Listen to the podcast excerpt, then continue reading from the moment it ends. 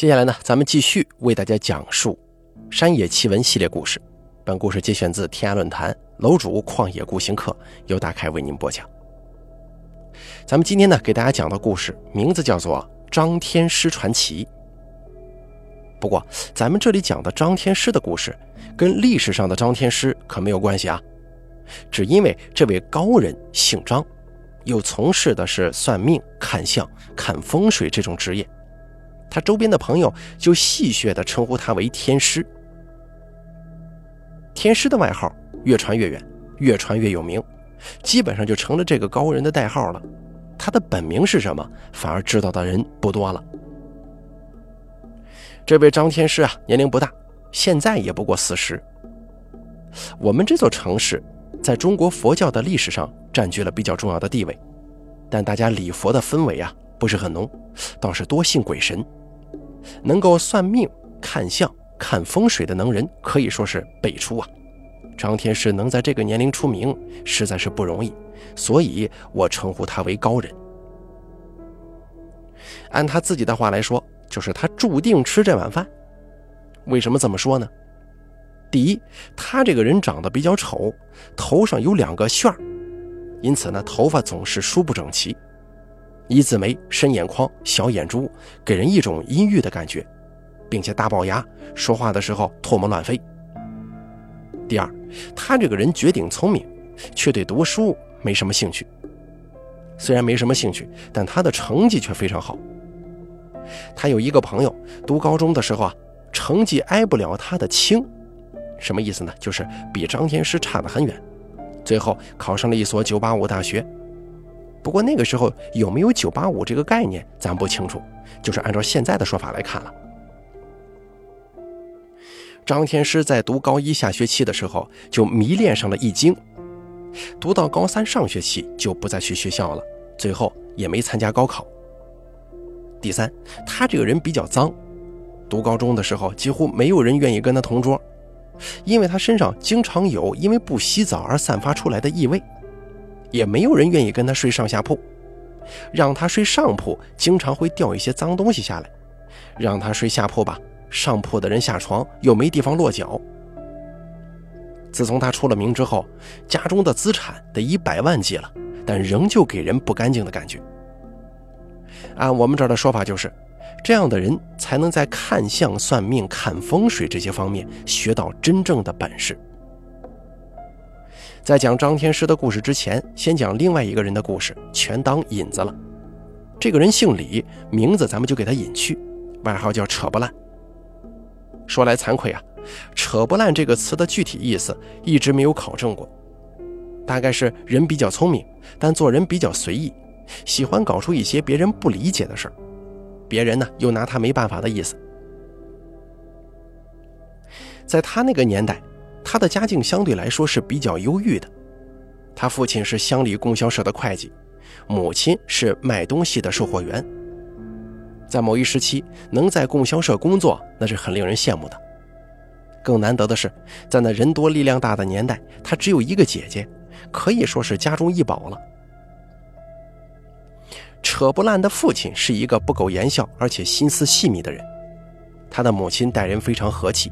在人民群众当中口碑极好，人家说龙生龙，凤生凤，扯不烂，却既没有他父亲的严谨，又没有他母亲的机灵，整天无所事事，嘻嘻哈哈，跟一般含着金钥匙出生的人不一样，他好像没有什么高人一等的思想，跟什么人都玩得来。上个世纪八十年代初，我们这儿比较乱，打架、偷盗、勒索的情况比较严重。至今我都还记得有一种叫做“车匪路霸”的罪。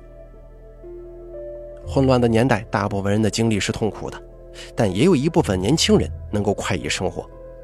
因此啊，社会上多了很多传奇的故事。扯不烂这个人本来有两条出路，一条是读书，他爸妈想了很多办法，把他送到市里的学校去读书。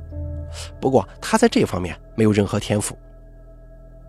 我们这儿形容一个人不会读书，都会戏谑地说：“读书的时候爬女厕所去了。”这个扯不烂，初中的时候还真的爬过，被学校留校察看。不是他爸妈的原因的话，肯定得被开除。勉勉强强，最终混了个毕业。还有另一条出路，就是当兵，这也是扯不烂当时最想做的事儿。按理来说，他想当兵，他家中也是可以操作的。但是他是独子啊，他妈跟他奶奶坚决不同意，只能作罢。就这样，在家里混了一年多，家里找了关系，把他安排到一个边远的乡镇的供销社工作，也算是有个铁饭碗了。他爸之所以把他安排到偏僻的地方，是因为怕他学坏闯祸。但是人算不如天算，他到乡下没多久，就认识了一帮兄弟，有合作社的、农机站的、巡逻队的，大多是父母安排工作的一些人，还有一些是流氓的、偷东西的、不愿意做事的。总之，三教九流、形形色色的朋友都有。因为都是一些年轻人嘛，聚在一块，破坏力自然也很强。充沛的精力总需要发泄的地方，因此这些人呢，经常晚上聚到一块，琢磨着谁家的狗长得好，谁家的鸡多。只要被他们盯上了，没有不得手的。久而久之呢，这伙人就成了那个小地方的遗害。但他们多是一些家中有点关系的。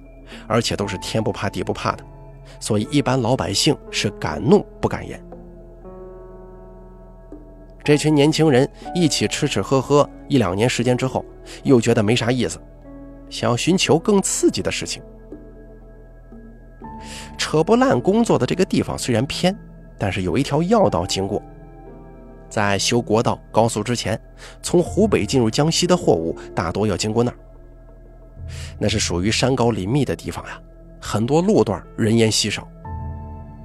也不知道从哪个人开始，在那儿发明了一种抢劫方式，就是在人少的路边把一棵较大的树砍断，然后用绳子把它拉住，不让倒下。等有车经过的时候，把绳索一放，树就会横在路上，货车自然没法经过，因为路比较窄嘛。然后埋伏在路边树林当中的人。大多数是一群，就会跳到路上，三五个人逼住司机，其他的人就到车上去搬东西。那个时候开货车的大多数是一些有单位的人，因此几乎不怎么反抗。一时间拦货车搬东西，那就成了司空见惯的事儿。扯不烂这些朋友当中，本来就有一些流氓小偷，怎么可能不去搬东西呢？扯不烂对这个没啥兴趣，大件他不敢往家里拿，小件你比方说罐头、烟酒、日常用品之类的，他见得多了，要拿到他爸妈工作的地方拿，那不是更方便吗？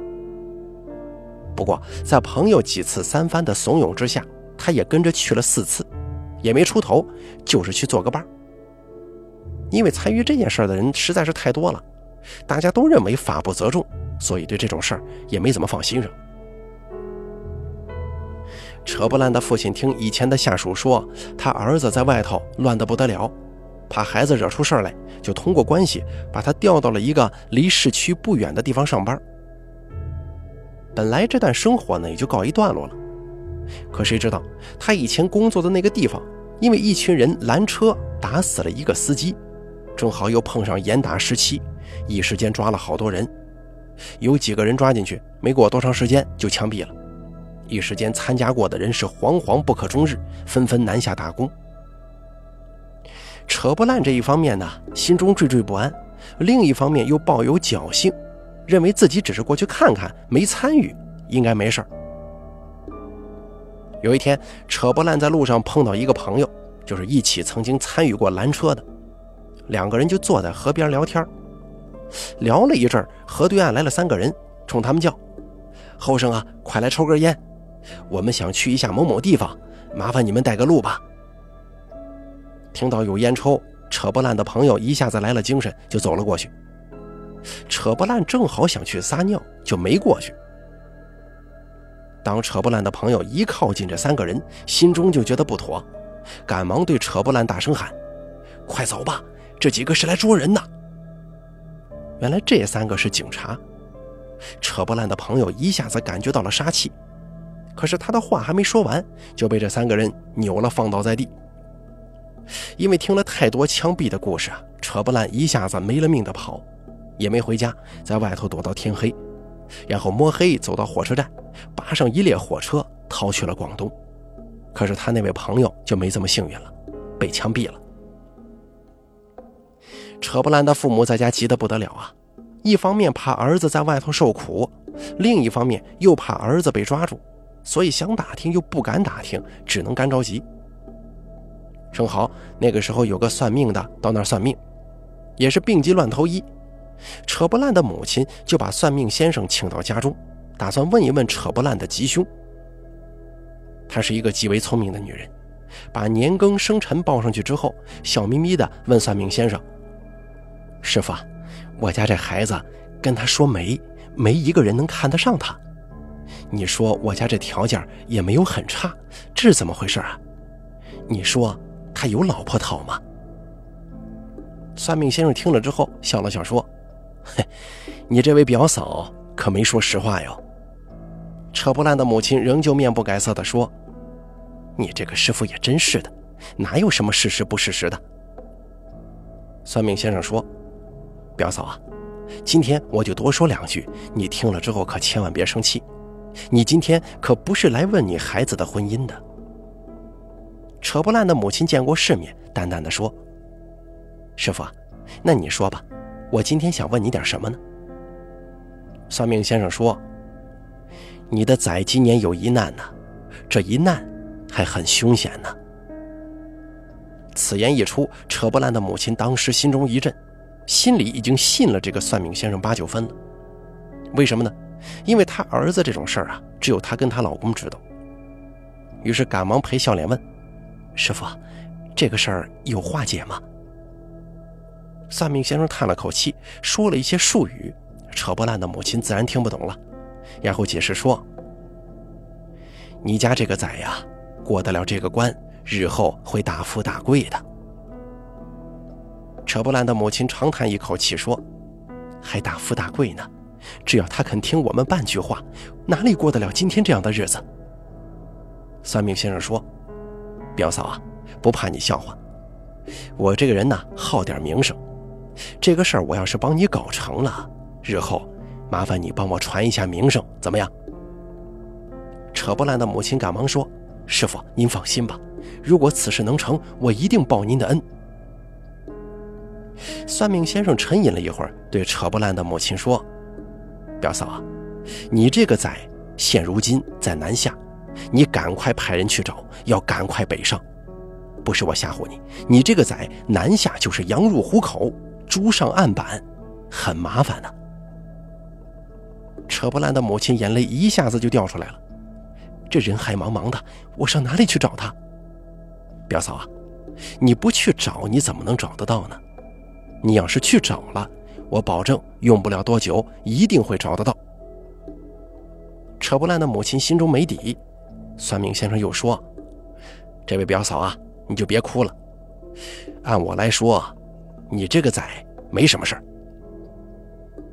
扯不烂的母亲听了这句话，赶忙抽出两张十块钱塞给算命先生，可算命先生硬是不收，说道：“表嫂，我这个人只有赚两块钱的命。”这里进那里会出，你给我拿两块钱，我这心中啊就欢喜的不得了了。没办法，扯不烂的母亲只能给算命先生两块钱，连夜跟丈夫商量，商量来商量去，觉得我们那儿去保安的人比较多，只能去那儿碰碰运气了。在那个年代，普通人通信基本是靠写信，扯不烂的父亲抄了几个厂里的地址啊，广东的。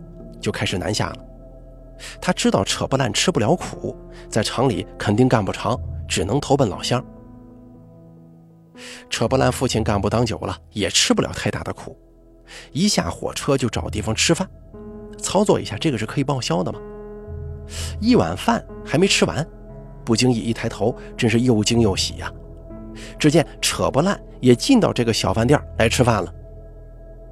原来啊，扯不烂本来是跟着一个朋友到了深圳，住了几天，跟朋友宿舍的一个人发生了一点小矛盾，一赌气借了点钱，准备到福建去呢。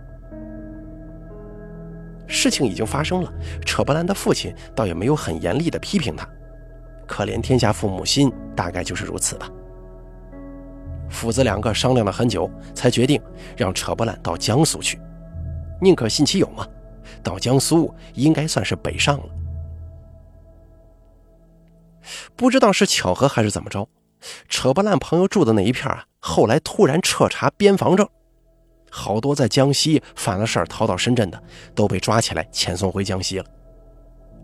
这个呢，让扯不烂都惊出一身冷汗呢。他心中暗想：如果真有发达的那一天，一定得去感谢那个算命先生。扯不烂虽然逃过这一劫，但他似乎也把人生的幸运全部用完了，接下来就不停的走下坡路。他这个人呢，吃不了苦，又懒散惯了，工厂的制度他哪里受得了？因而多是这个厂做一个月，那个厂做半个月，人家打工都不停往家里寄钱。他呢还得到处借钱过日子。认识他的人都说，他爷老子贪污的多了，他儿子受现世报呢。人都是有尊严的，但在生活压力面前，尊严往往会变得脆弱不堪。扯不烂因为经常跟大家借钱过日子，自然不敢得罪谁。别人说他，很多时候只能笑着转移话题。在江苏打了三年的工，钱没赚到一分，还欠了一屁股债。没办法呀，只能回家了。做儿女的，不论怎么忤逆，多么不堪，在父母眼中都只是误入歧途或者一时糊涂。等长大一点，自然会变好的。扯不烂回家以后做过很多事儿，都是以失败而告终。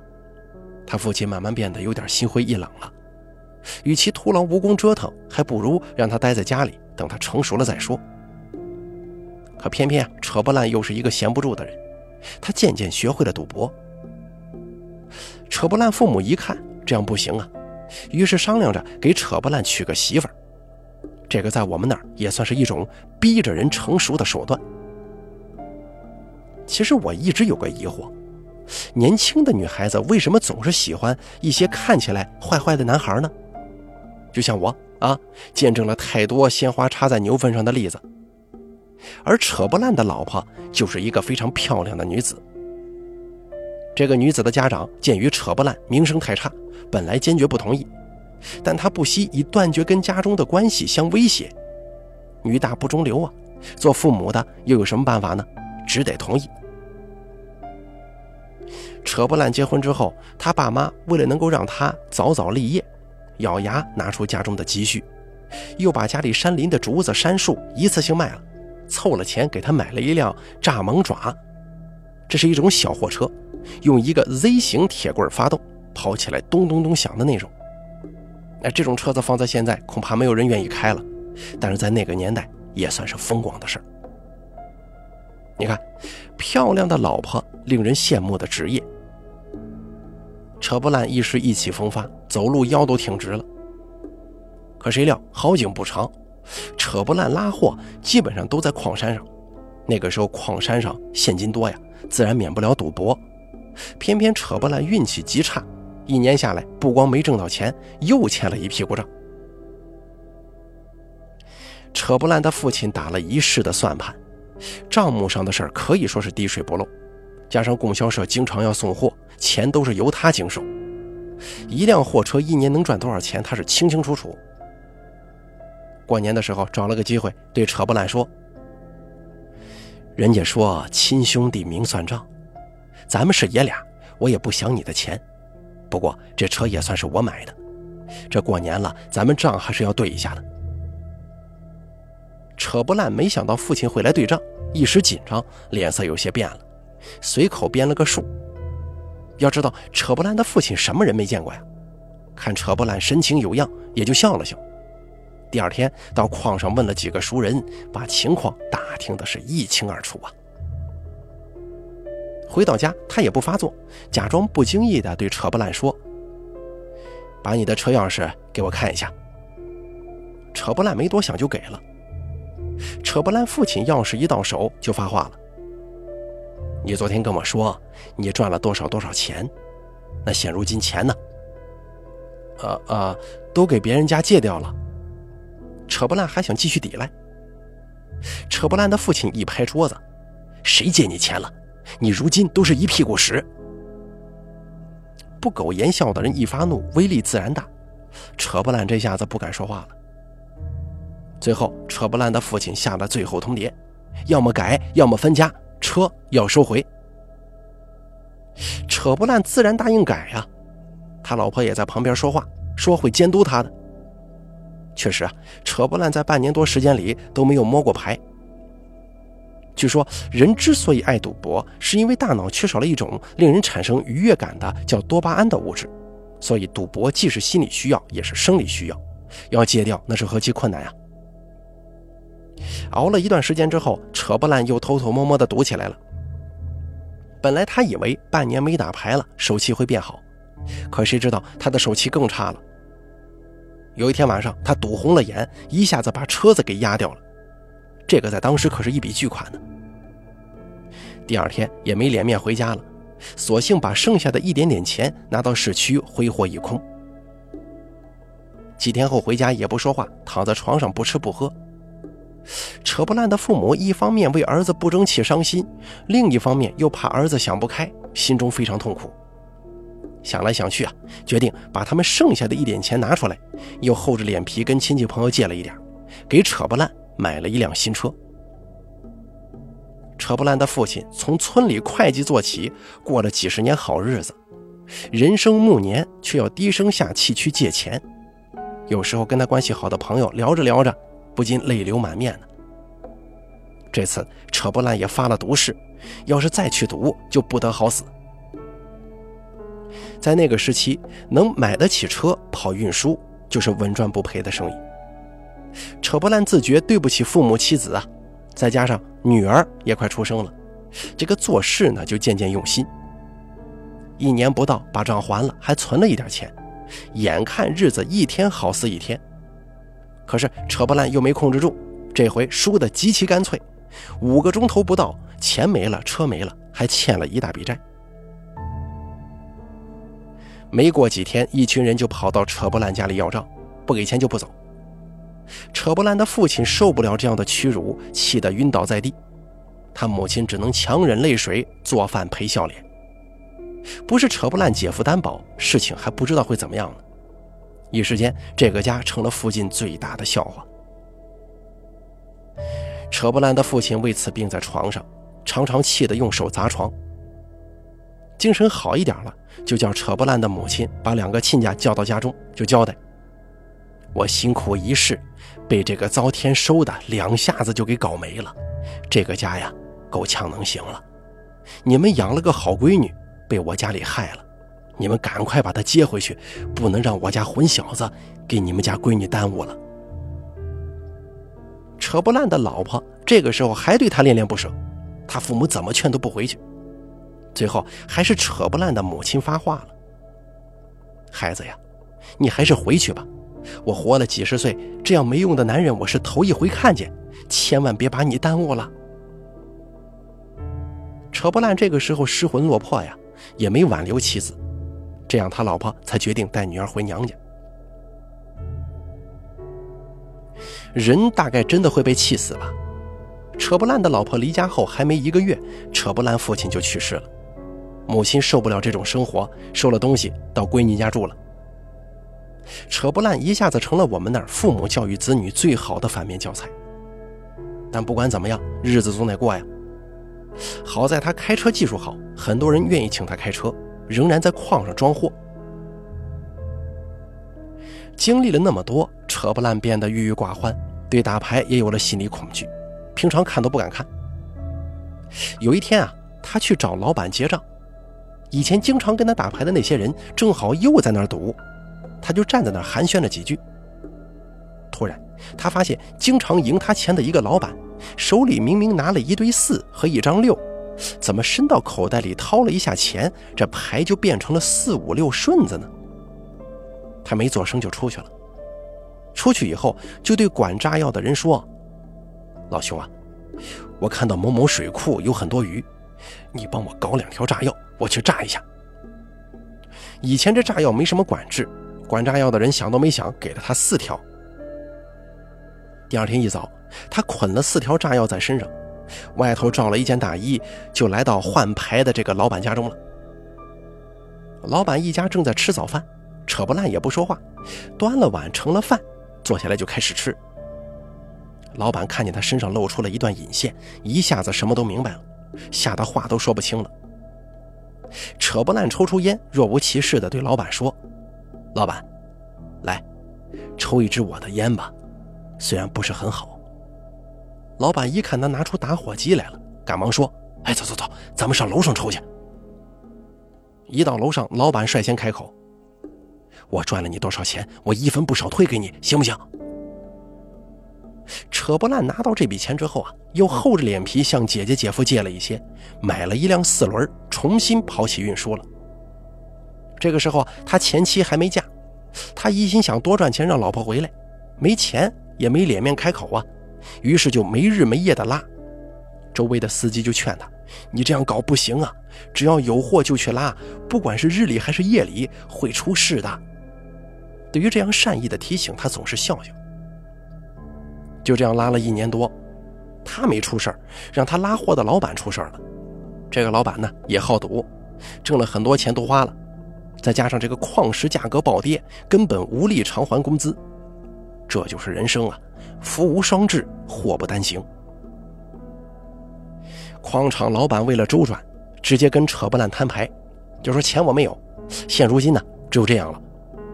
我这儿有个矿井，底成七万块钱，你要不要？你要的话，再拿三万块钱给我，你就自己开矿自己拉，我包你挣钱。这个倒真不是矿老板豪爽，而是那个矿井出的石头稀有金属含量不高，行情不好的时候基本卖不出去，隔行如隔山呐，其他人怎么会知道呢？这个时候，扯不烂的姐夫又站出来了，劝他把这个矿井接下来，到合作社贷款，他来担保。这矿接下来之后啊，扯不烂的日子并没有变得好过，反而更操心了。因为他这个矿品质不好，辛辛苦苦一年也就赚得到一点点钱，跟他跑运输相比还少呢。他几次想转手，他姐夫总劝他：“行了，少挣点就少挣点，有矿在这儿，你细水长流，怕什么呀？”有时候人要发财，真的是一瞬之间的事儿。扯不烂，惨淡经营五六年之后，突然有一天，矿石价格暴涨了。更让人想不到的是，他那个档口越往下挖，这个矿石的品质就越好。鼎盛时期，一车原石就值两千多块，这放一炮就是一万多块钱出来了，而且是你有多少，人家收多少。一时间，扯不烂赚钱就跟捡钱似的。两年多以后，矿山又被收为国有，不允许私人开采了。但是扯不烂的钱已经赚饱了呀，据说有三四千万的存款。见多了人间冷暖的人，自然会谨慎起来。经历人生大起大落，扯不烂相信命了。手里攥着这么一大笔钱，他想投资，可又不知道做什么好。思来想去，还是得找个人问问前程啊。有一天，他特意穿得脏兮兮的，来到一条算命看相集中的街上。走来走去，看到张天师在那儿摆了一个摊子，他心想：这个后生既没残疾也没瞎，后生年轻到这街上混一口饭吃，恐怕是真有本事。我就去这儿问一下看看得了。到了这个摊子前头，就问后生啊：“你这里是看相还是算命呢？”张天师反问道：“你这个老板是想看相还是想算一下呢？”“哎呀，我还老板呢。”现如今日子难过呀，到你这里来问一下，有什么出路没有？张天师也是笑了笑说：“哟，你这个老板是想试一下我的手艺是吗？”啊，你你这怎么说法呀？什么说法？现如今你这个老板可谓是春风得意呀！别看你今天穿的邋里邋遢，你的钱啊饱了多了。你要想买，我估计这半条街你都能买得下来呀。扯不烂心中有点吃惊，笑了笑说：“我要是有这么多钱就行了。”张天师摇了摇头说：“钱是你自己的，别人拿不走。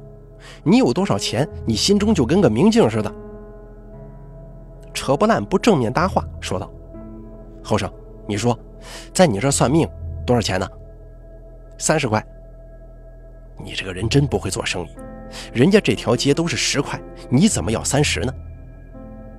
张天师也不着急，淡淡的说：“如果你这么说的话，那你去找十块钱的算不就完了吗？”好，三十就三十。我跟你说实话，这两年啊，我真是走了点狗屎运。我就想问一下，我这个人主不主财呢？就是能不能守得住这个财富呀？说完就报上了年庚生日。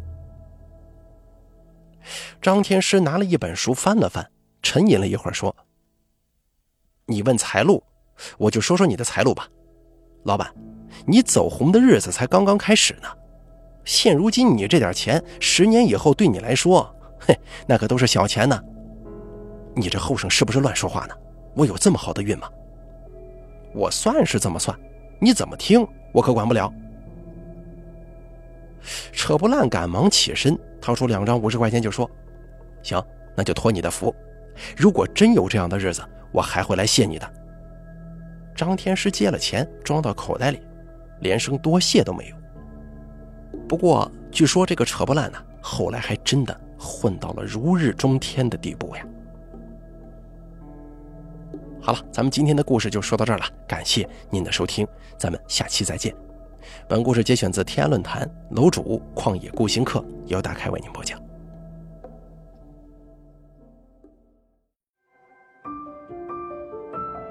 本期故事演播完毕。